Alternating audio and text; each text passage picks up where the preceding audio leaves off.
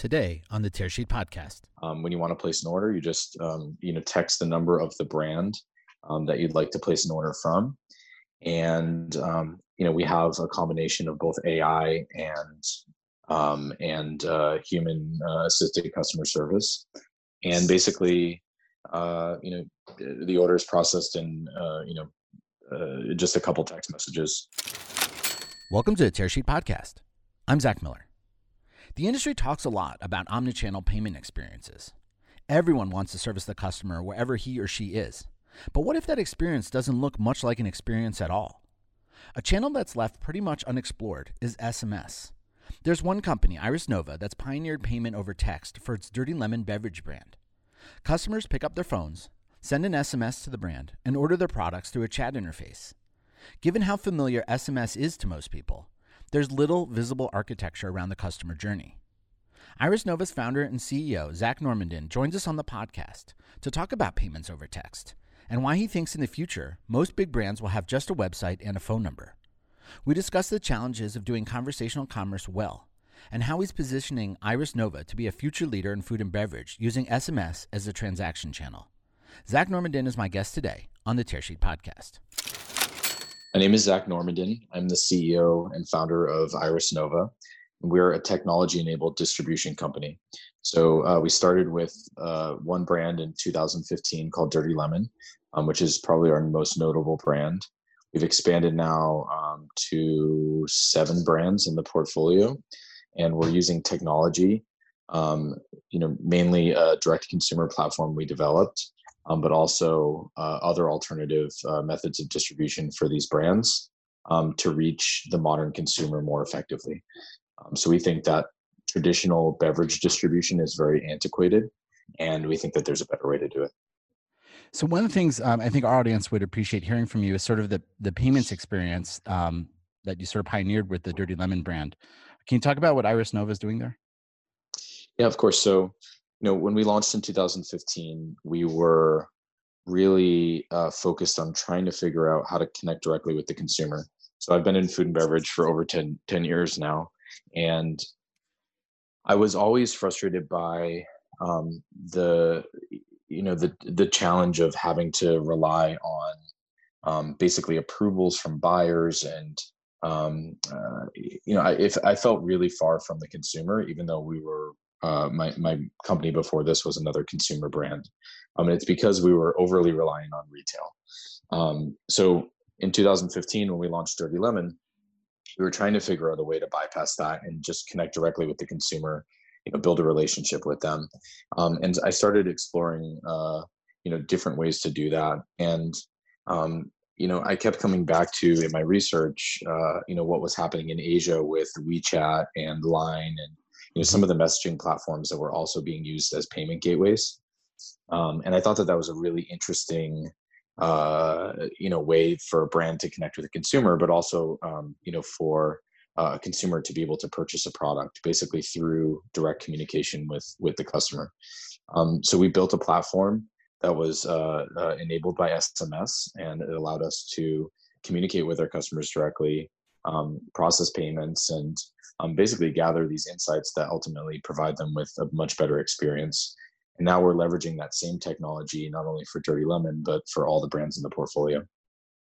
So I, I, know it's easier to visualize, but can you talk us, I guess, audibly through what what a customer would experience doing uh, submitting a payment over text? Yeah, so it's I mean it's very simple. You know, uh, it's it's all common language. So um, when you want to place an order, you just um, you know text the number of the brand um, that you'd like to place an order from, and um, you know we have a combination of both AI and um, and uh, human uh, assisted customer service, and basically, uh, you know, the order is processed in uh, you know uh, just a couple text messages. Um, so our vision is that you know when you're on your last bottle of your favorite beverage, um, you know we think that uh, you know we want consumers to to pick up their phone um, and to text the brand and say, hey, send me more um, because we think that that's uh, you know that's the way that consumers um, want to pur- purchase beverages. Um, typically, once a consumer falls in love with a with a beverage product, they just want to um, keep it stocked at their home or their workplace, and and basically have ready access to that product. and buying beverage products in bulk from the grocery store um, you know that's uh, you know it's a very inconvenient experience um, so we think delivery specifically for beverages is um, is definitely something that's going to be um, you know it's it's growing already but it's something uh, especially with uh, you know with uh, this kind of new expectation that consumers have around how they receive their food products which is um, almost entirely or it's you know growing every year. Um, but you know it's expected to be the you know the primary way that we receive food products in the future um, is you know by going onto an app or a website or whatever it may be and then actually placing the order and then having the product delivered to you. So we're building the infrastructure that supports that specifically in beverage right now um, but we're not opposed to using that same infrastructure for you know for uh, other categories as well.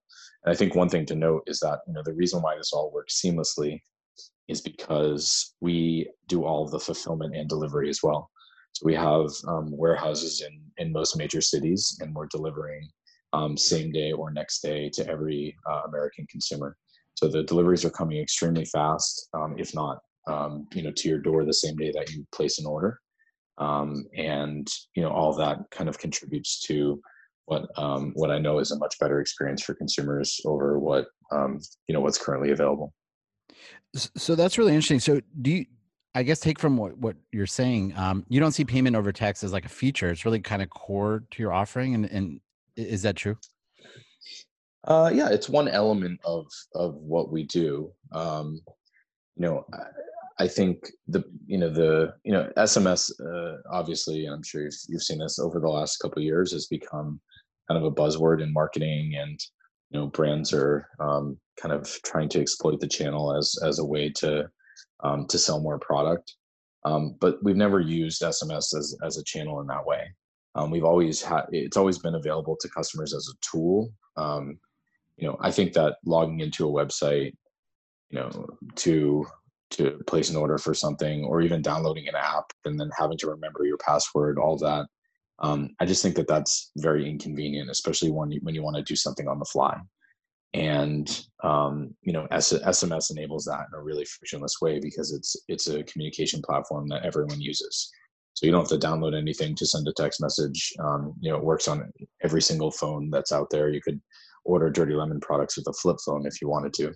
Hmm. um, and you know th- that makes the the technology ubiquitous um, and uh, and also yeah and then, you know just going back to the customer again it just provides a value to the customer that um, is not being served currently. And then the value for the brands in our portfolio is that they're getting all of the customer data that they wouldn't receive with uh, amazon.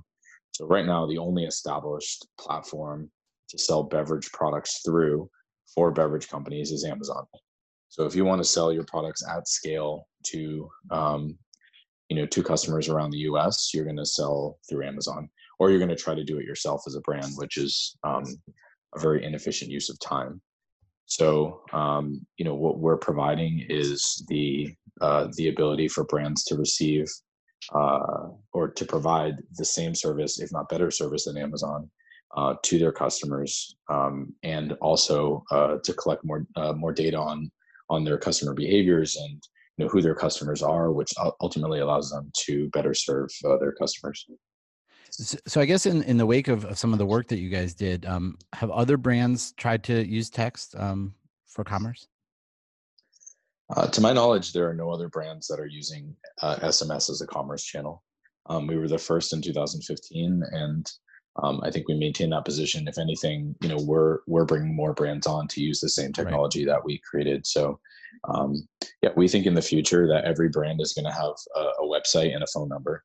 Um, so a website, you know, to look at pictures of products and um, you know maybe watch videos, but then you know we think that the majority of commerce is going to happen over messaging.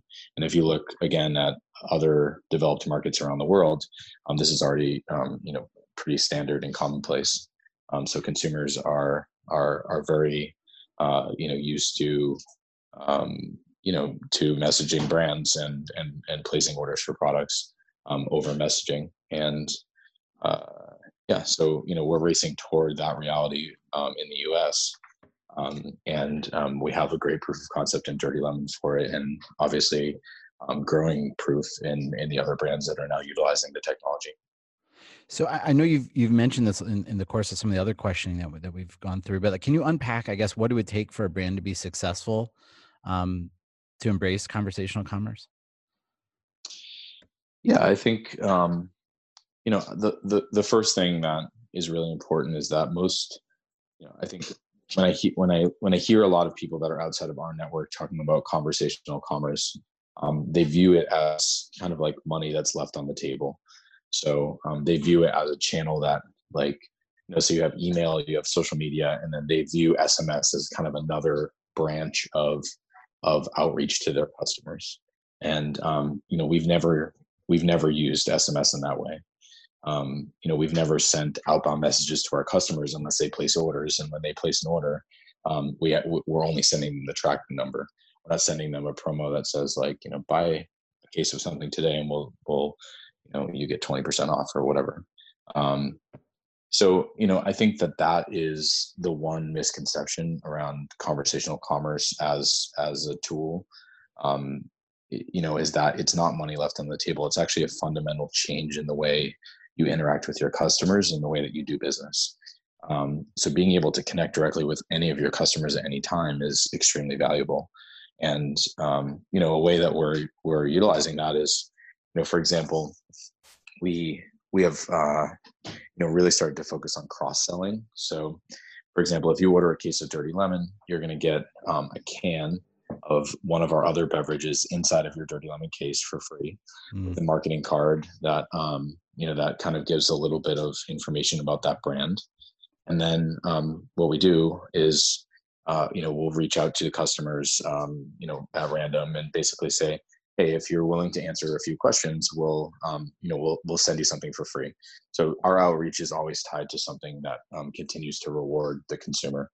Um, so you know just that access to the customer is extremely valuable and um, open rates on text messages are extremely high but we never mass you know uh, message all of our customers just with a you know an impersonal message if we're sending a message to the customer like i said it's it's either for a tracking number or it's to offer them something free um, you know uh, with the goal on our side to gather information about what the consumer thinks about a specific experience so that we can serve them better Got it. And and how much thought and time have you guys put into, I guess, creating the right voice or the tone that comes through in the messaging? How important is that? Uh, well, it was very important for the Dirty Lemon brand, and now that we have a lot of other brands that are using the technology, um, you know, it, it uh, you know, it's it, it, it's evolving. Um, so some brands don't, you know, every brand has a different voice, or they should. And um, the way that we talk to the Dirty Lemon customer is probably not the way that we were going to talk to the Sanzo customer, which is another one of our brands, or um, the Mina customer. So, um, so that's something that we have to train our team for, and then we also adapt our.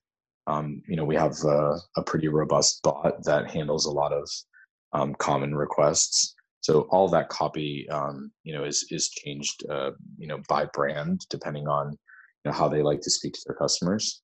Um, but I think we've gained a lot of insights into just how um, consumers interact over over text message, um, and I think that that uh, that is something that um, you know every brand uh, you know needs to learn is you know how like how do your how do your consumers communicate and you know uh, you know the the response that you're expecting might not be um, yeah as clear as uh, you know you'd like it to be or whatever. So you have to I mean you have to kind of you just have to understand what um, you know what the consumer is uh, how the consumer wants to communicate you know some people don't um, want to you know communicate it all over text message so we need to know that um, mm-hmm. so i'm not i'm not naive in that you know this is like a channel for everyone some people would prefer not to get text messages and um, you know we have to be aware of that so that's something that we can tag in the customer profile and say you know this customer does not want to be messaged at all you know um, so yeah, I think like you know the voice, the the the way that um, the cadence of communication with a customer, um, knowing more about who they are individually, ultimately allows us to serve them better. And then obviously pairing that um, with very fast deliveries and um, in a service that exceeds their expectations is is our ultimate goal. Um, and and I think that that builds really strong brands and a, a great foundation um, to grow a company. That that makes a lot of sense. I just want to go back to something you said in, in that answer. Um, you said not everybody obviously wants to transact over text. Can we talk about demographics? Like, are, are these typically younger users? Are are younger generations more um, open, I guess, to transacting over text? You know, when we launched Dirty Lemon, our intention was to target, you know, uh, I would say older Gen Z or younger millennial consumers. I think what we found really quickly is that the majority of our customers were actually in the um, you know 30 to 50 year old range. Interesting. Um, we have yeah, so um, it was very interesting, and I think you know what we learned about you know with the Dirty Lemon consumer specifically is that you know it you know it's it, it, you're typically a little bit later in life when you really start like uh, appreciating ingredients and you know you're starting to like you know think about you know the things that you're putting in the body in your body and you know the impact that those ingredients have on the way that you look and the way that you feel.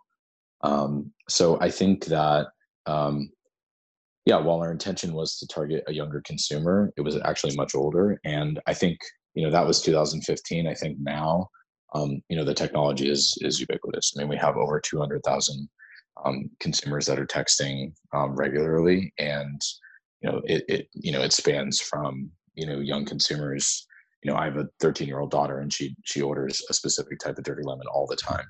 Um, so you know that's one consumer and then we have you know 50 or 60 year old consumers that are doing the exact same thing. So you know i think that eventually this will be ubiquitous and i mean you're seeing this in a lot of other industries as well.